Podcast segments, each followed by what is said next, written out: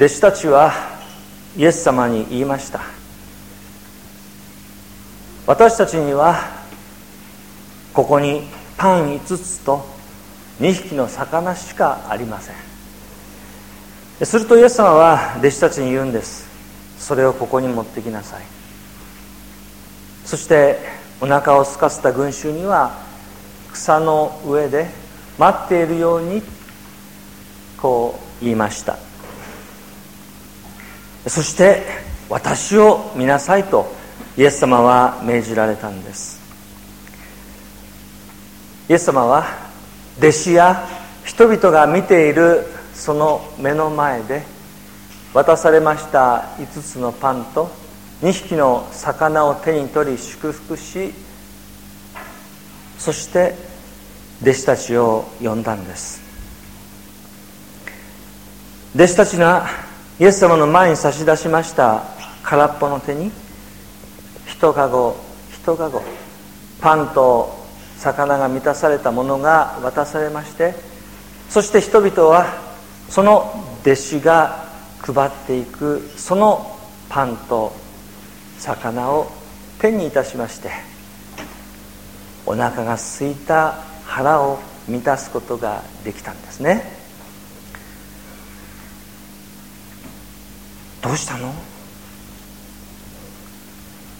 このパンと魚どうしたの？それはねあのイエス様が皆さんのためにと私たちのためにと増やしてくださって届けることができたんですよ。もう弟子たちはこう目をキラキラと輝かせながら人々の前でお話をしたのではないでしょうか。これを読みます。私たちには信じられないことが起こりました。そして この聖書にはこの出来事が4回もですね丁寧に丁寧にこれでもかこれでもかというように私たちに読むように迫ってきています。私は3年前にブラジルから日本に一時帰国しブラジルの教会の様子をお話しいたしまして2ヶ月ほどいたしましてブラジルに戻りました。戻ったその頃私は牧師として行き詰まりを感じましてさまざまな問題のこの解決の道をですね 求めておりました。問題っていうのはなかなか出口って見つからないですよね。でその中でもって私はこの聖書のマターによる福音書の14章のこの箇所に出会いまして、えーイエス様があの弟子を支え導かれましたようにこの生きる力をですね私はいただいたんです。今日はそのことを愛する講座協会の皆さんへの感謝の思いを込めてお話をさせていただきたいと思います。さて このマタによる福音書14章の中で私に迫ってまいりまして私をその心を捉えましたのは弟子たちがイエス様の前にそっと差し出した空っぽの手にですねその空っぽの手にイエス様がその祝福そのパンと魚を与えてくださったっていうこのことなんです。そうか。空っぽの手を主の前に差し出差し出せばいいのか。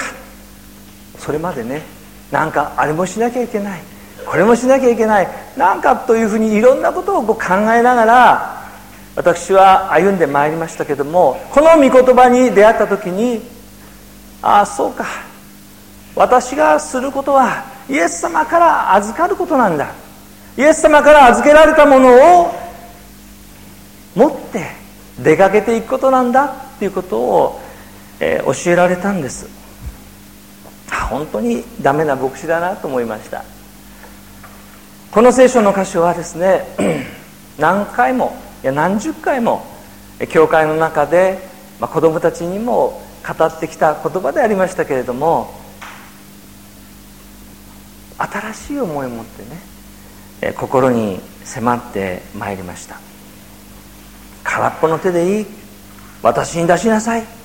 何もなくていいから祈り求めなさい。必要なものはあなたにその手に私が満たす。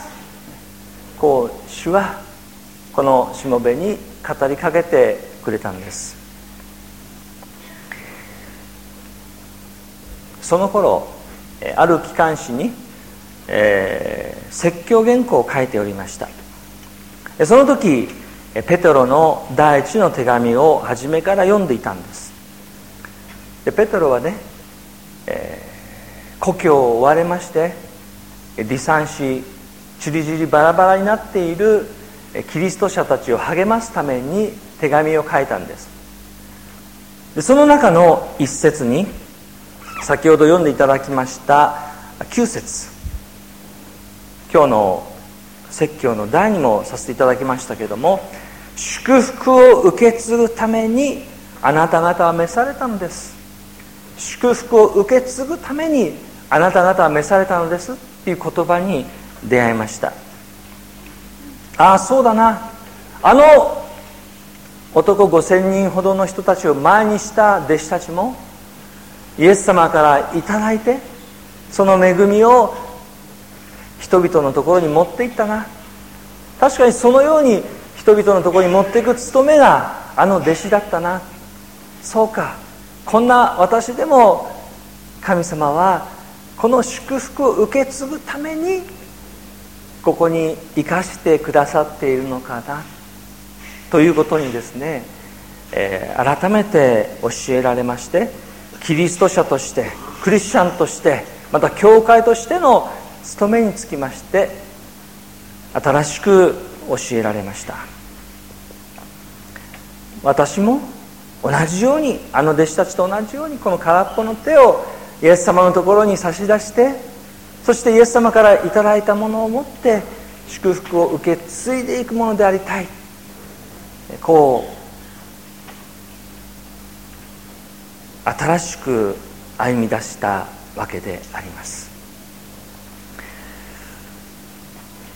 私はこれまでどのようにブラジルの東北部の地が神様に導かれてきたのか。そのことをもう一度見直しました。そして自分が置かれているそのところに神様の手が神様が働いてこの祝福をくださっているということがですね一つ一つ見えてきたんです。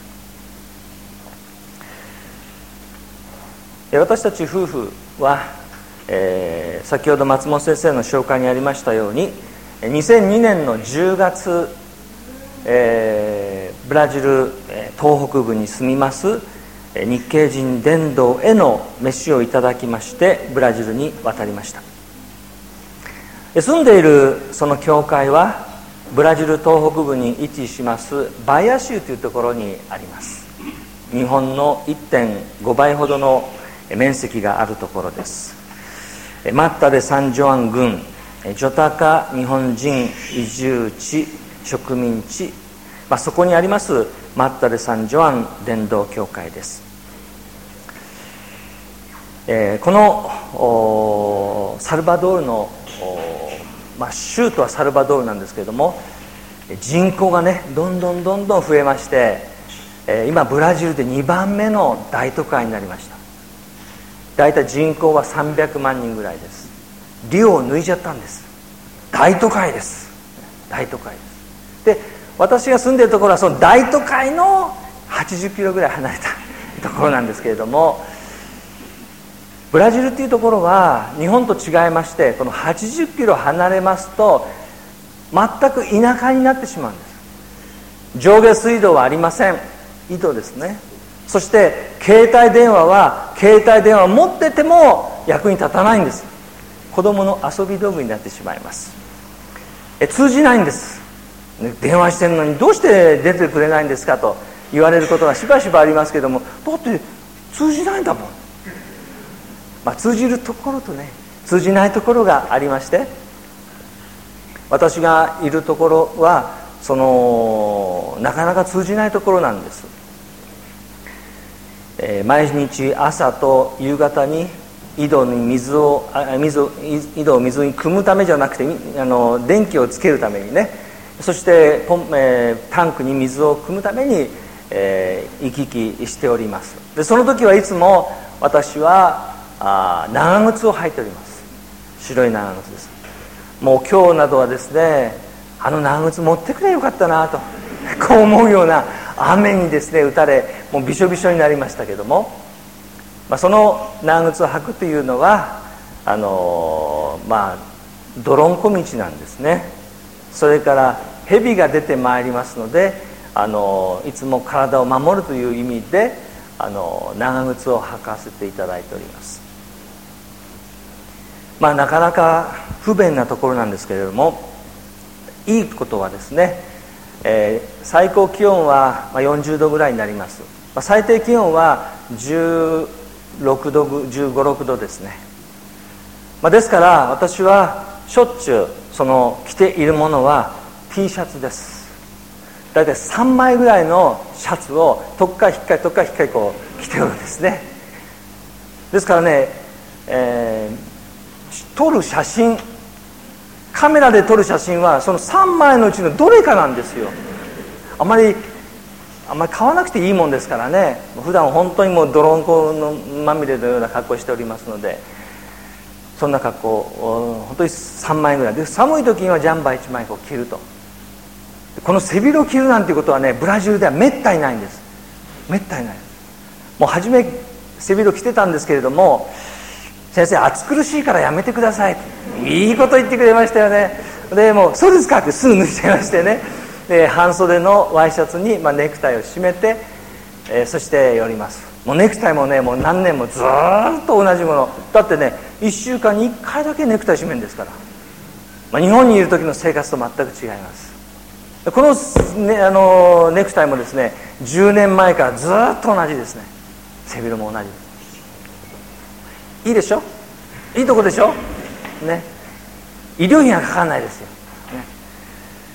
まあ、いいとこたくさんあるんですけどそれは後ほどまたあの映像でもっと少し紹介いたしますけれども。大変住みやすい場所であります。でも教会の周りは牧場ばっかり。あ牧場ですね。ですから牛ばっかりであります。何かありまして「おーい!」と呼んでも牛がこう「何?」こう振り向くぐらいでもって人がですねいないんですね。ですから何かあった時はちょっと大変なんですけれどもちょっと大変ですけれども大変のどかな場所であります。まあ周り何も問題ありませんからね。夜大きな声でもって賛美歌を歌うことがあります、ね、どんなに大きな声で声を歌っても文句言う人いませんしラッパ吹いても大丈夫ですから皆さんラッパ吹く人がいたらばねぜひあのジョタカに一度来ていただけたらと思いますがそういう場所であります。さてブラジル東北部に派遣されまして、まあ、2003年からですね、えー、日本人を探して伝道するという仕事をさせていただきました。2007年まではえー、来客と、まあ、ゲストハウスのことで忙しくて十分、えー、訪問ができなかったんですけれども2008年からは訪問回数を増やしていただきましてそして私だけではなくてね教会の方の協力をいただいて一緒に行くわけです。私が車を運転してあのあの当時は 1000cc の車でした。その車でもって、え、500キロ。東京大阪間でしょうかね。500キロ。南の方は500キロ。北の方は400キロ。そして600キロ。まあ気仙沼や神戸ぐらいの距離に、まあ、日本人の方々を探して伝道しておりました。私と一緒に行ってくださる方は泉真一長老彼は63歳、ね、そして石川純子さん彼女は74歳。船木淵江さんその方は75歳。そして竹波恒代さんその方は79歳。車の中は両手に花ですよね。もうキャッキャッキャッキャッペチャクチャペチャクチャですね本当に賑やかであります先生が寝ないようにね話してあげてんのよって後ろから励まされながらねしばらくすると静かになったなと思うと寝てらっしゃいますからね元気ですよ9時間ぐらい走ってもねもうくっちゃねくっちゃでしながら行くわけですからね向こうについてはこんなにたくさんの弁当をですね食べてそして向こうのお宅に行っても夜に食べて朝に食べて昼に食べてですねなるべく迷惑かけないようにということの中で、まあ、出かけていかれるわけです。大変にぎやかな伝道旅行であります。あその時ね、まあ、食事が始まる前などはですね、まあ、いろんな挨拶が始まるんですね。で私が最初に言った頃はその話を私はこう聞いて横でこう見ているだけでした。で話が大体終わりますと「この人誰? 」ということでね私は紹介されるんですよ。ああ牧師さんなの。まあ最初の時のことですけどもね。でそしてこの話が良くなった時に先生お祈りして食事の時だからはじゃあお祈りさせていただきます。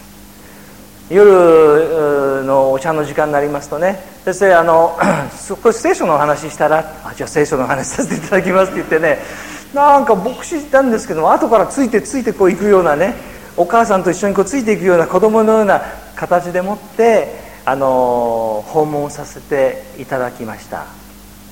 で本当にそのことをこう振り返ってみますとね実はその遠くにいらっしゃる方々っていうのはもともとはそのジョタカっていうところにいたんです。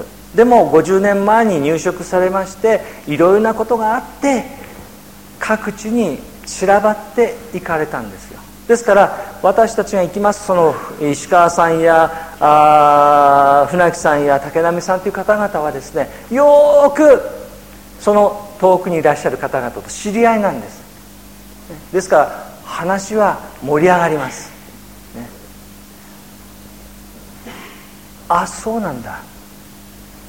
私はこのタカでは新参者そうなんですよ。もう10年前に9年前に来ましたでしょ。その後私の後に入ってくる住む人が誰もいないんです。ですから私はいつまでたっても新参者なんですよ。ですからこの絵は新参者だけれどもその方々が一緒に行ってくださっているおかげでもって訪問し打ち解けた中でもってお話をすることができるんですよ。皆さんすごいですね。神様はね私のような何もできないものが助けてくださいって言った時にそのこの私にねそういう方々を一緒に備えてくださった。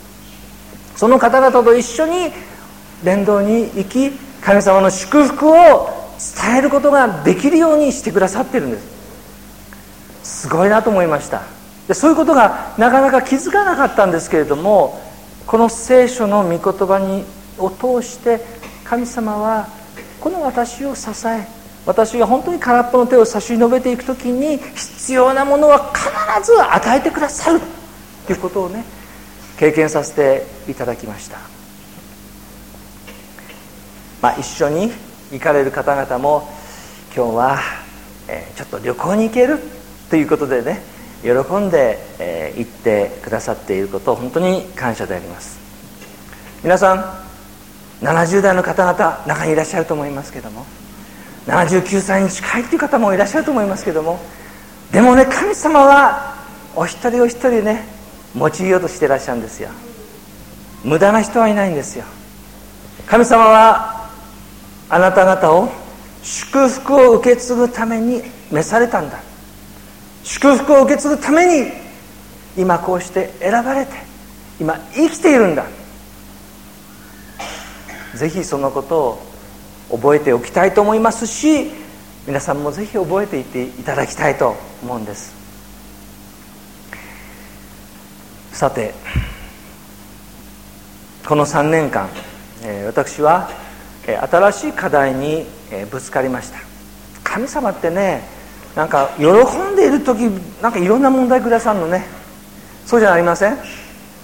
嬉しいななんか感謝だなと思ってるとねポッとこういろんな問題くださる、まあ、その問題というのはみんな違うと思います。で私がそのブラジルでもって、えー、経験した課題というのはねあの弟子が男5000人ほどの人を前にして途方に暮れたように。弟子たち言いましたよね。あのもう解散させて食べるものを買いに行かせてください。そう言ったでしょう。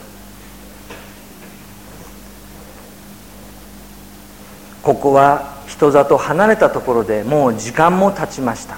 群衆を解散させてください。そうすれば自分で村へ食べ物を買いに行くでしょう。イエスも何て言われましたか？行かせることはない。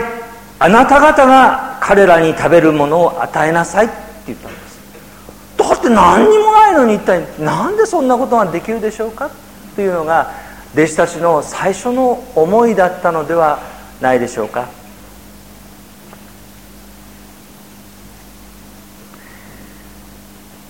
この弟子が困りましたように私もどうしようかな。そういう問題にぶつかってそして今もぶつかっております。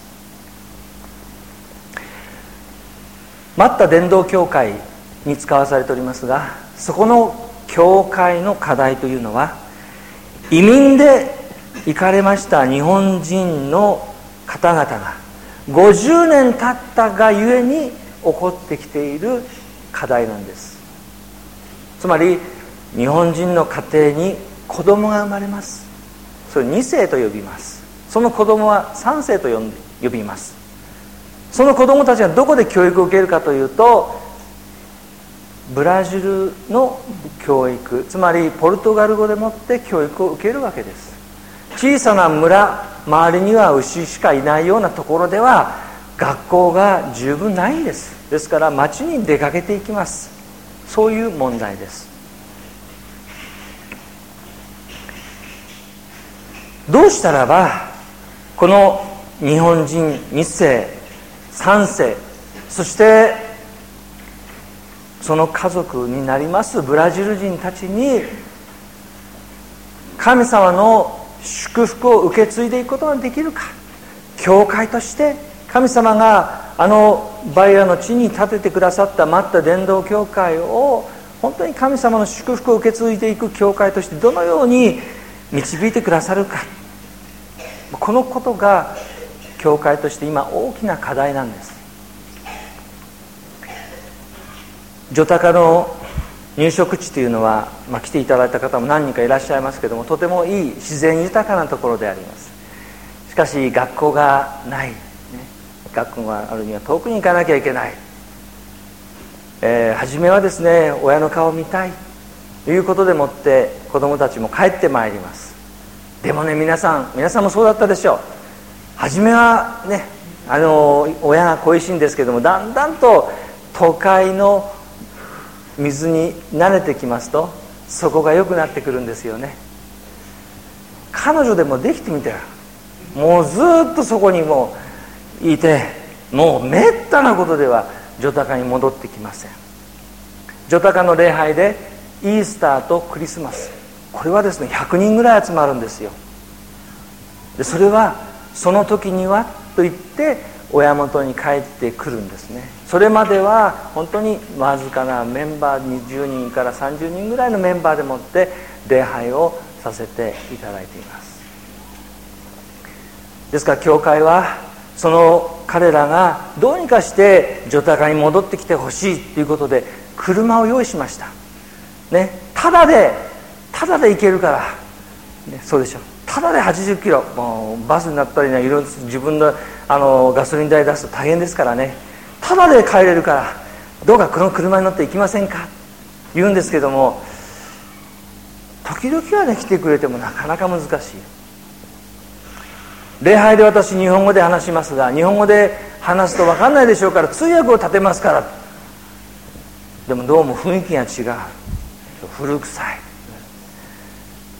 いや賛美歌を入れますかってポルトガルも賛美歌も礼拝の中に歌うんですけれどもでもそれでもねなかなか彼らはどうも違うな。ということで足が遠のいてきております。女高の日本人村には大体24家族おるんです。前は100家族ぐらいの方がいらしたんですけども今24家族です。そしてその子供たちが一緒に農業を営んでいるという家庭はですね4家族ぐらいですね。ですから後の方々は、まあ、私たちが農業できなくなったらばここから出ていくしかないしもう畑も誰かに売っていくしかないなっていうふうに言ってらっしゃいます。こうしたまあ過疎化していく、まあ、ジョタカの村の中にあって一体どうしたらいいんだろうか、まあ、私は こうした現実をですね見てみないように実はしてきました。というのは日本人のために使わされているしブラジル語といってもちょっと買い物には行くことできるけれども、えー、本当に説教したりいろんなことを話すようには自分にはならないし難しいということで見て見ぬふりを、まあ、してきたわけであります。まあ自分には追い切れない。彼らは彼らでもってやってほしいと。あの弟子たちがね自分で村へ食べ物を買いに行かせてください、私は何もできませんですから。あの弟子の気持ちがねよく分かりました。でも心の片隅ではまた伝道教会として神様が立ててくださった教会だしあの50年の歴史もあるどうか神様はこの教会を守ってくださいそういう思いを、えー、持ったわけであります、まあ、その励ましになったのが先ほど言いましたあなた方は祝福を受け継ぐために召されたのですという御言葉だったんです。さて2009年になりまして、えー、一つの出来事が起こりました。それは、えー、私のもとに一組の夫婦が、えー、やってまいりまして結婚式を挙げてほしいと来たんですよ。泉誠司君とエリゼッチさん日本人の2世とブラジル人ので子供も一緒でした。ジュジュリアさん、まあ、結婚式はあ結婚はして、まあ、結婚生活に入ったんですけれども結婚式はしてなかったんです。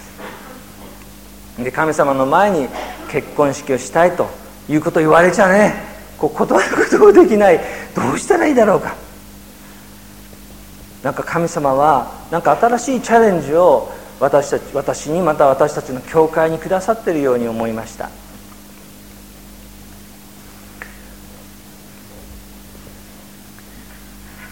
2009年の8月9日、えー、ジョタカの礼拝堂で初めて結婚式をいたしたわけです。そして、えー、今年の3月20日その長男のヴィニシウス君の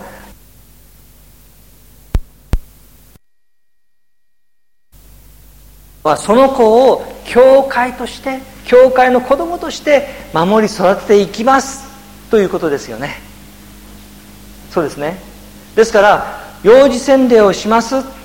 結婚式をします。っていうことは待った伝道教会としてその子供たち2世や3世そしてあのブラジルの人たちにも私たちは教会として生きていきます。っていうことを約束することだと思うんです。いやそれはできない。それは私にはできない。そう思っておりましたところにその出来事が起こりましてああそうなんだ。私じゃなくてねこの教会に神様は新しい期待と新しい使命を与えておられるんだなということを私は受け止めました。そしてあの弟子のしたことを思い出したんです。弟子はね何したらいいだろうか。考えたけども結局できないのでイエス様に言われたことは何でしたでしょうか。イエス様が私があげるものを人々のもとに配りなさいということでした。つまり空っぽの手を差し出した時にその必要な全てのものはイエス様から与えられて弟子として働きを続けることができたんです。そうだと思いましたね。私ができることじゃない。私は私ができることをしていくんじゃなくて主が期待しておられることを主がくださろうとしていることを私は空っぽの手を差し出して主をどうか満たしてください。あなたが働いてください。あなたがどうかこの方々にあなたの恵みを分け与えてくださいと願っていくことだと私は教えられました。ね。それしかできないんですよね。今年になりまして この待った伝道協会は2つのことを祈り始めました。一つはあの大都会のあのサルバドールに待った伝道協会と共に歩むカンバランド長老協会。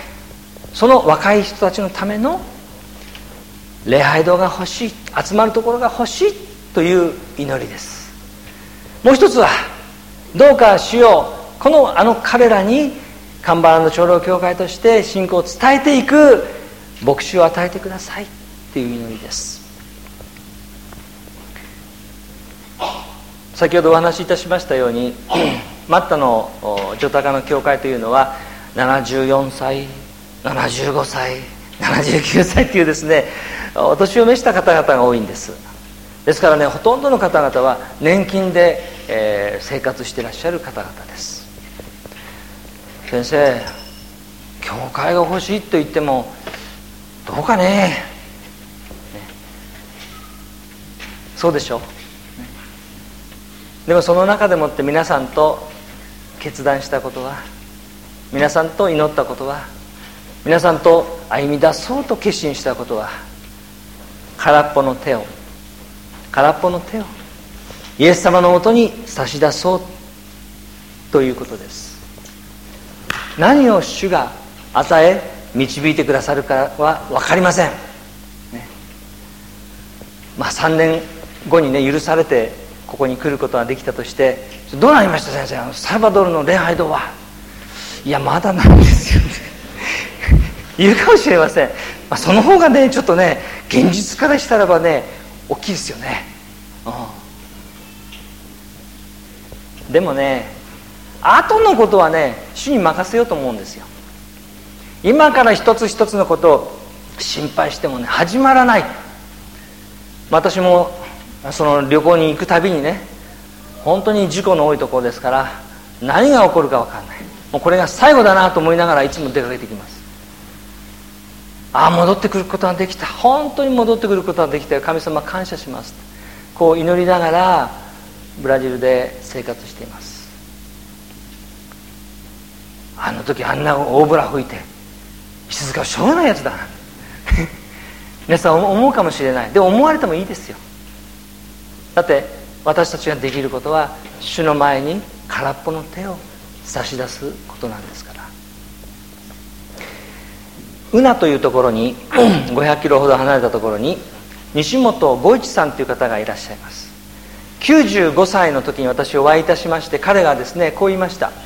先生、えー、私はね今ジャカランダを植えてんですよ。ジャカランダを植えてね今から25年後は楽しみなんですよ。こういうんです。95歳の方がね25年後は楽しみだっておっしゃった。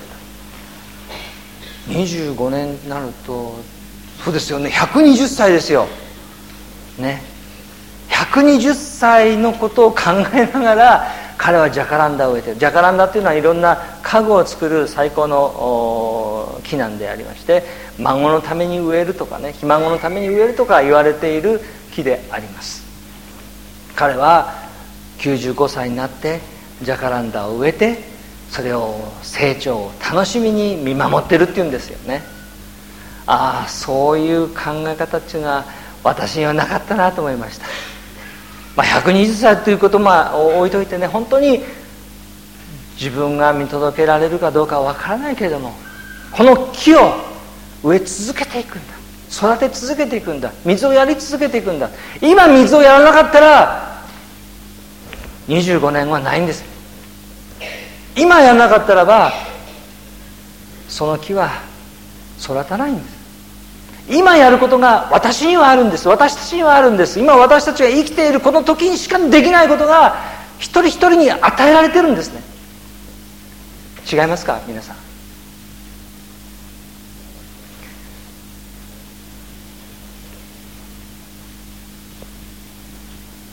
私たちの人生の旅は天国への旅だと思います何がどのように起こるか分かりませんけれどもあなた方は祝福を受け継ぐために召されているんです。100年後私たちは見ることはできません。でも神様にあってはその100年後のために私たちは生かされているんです。必要とされているんです。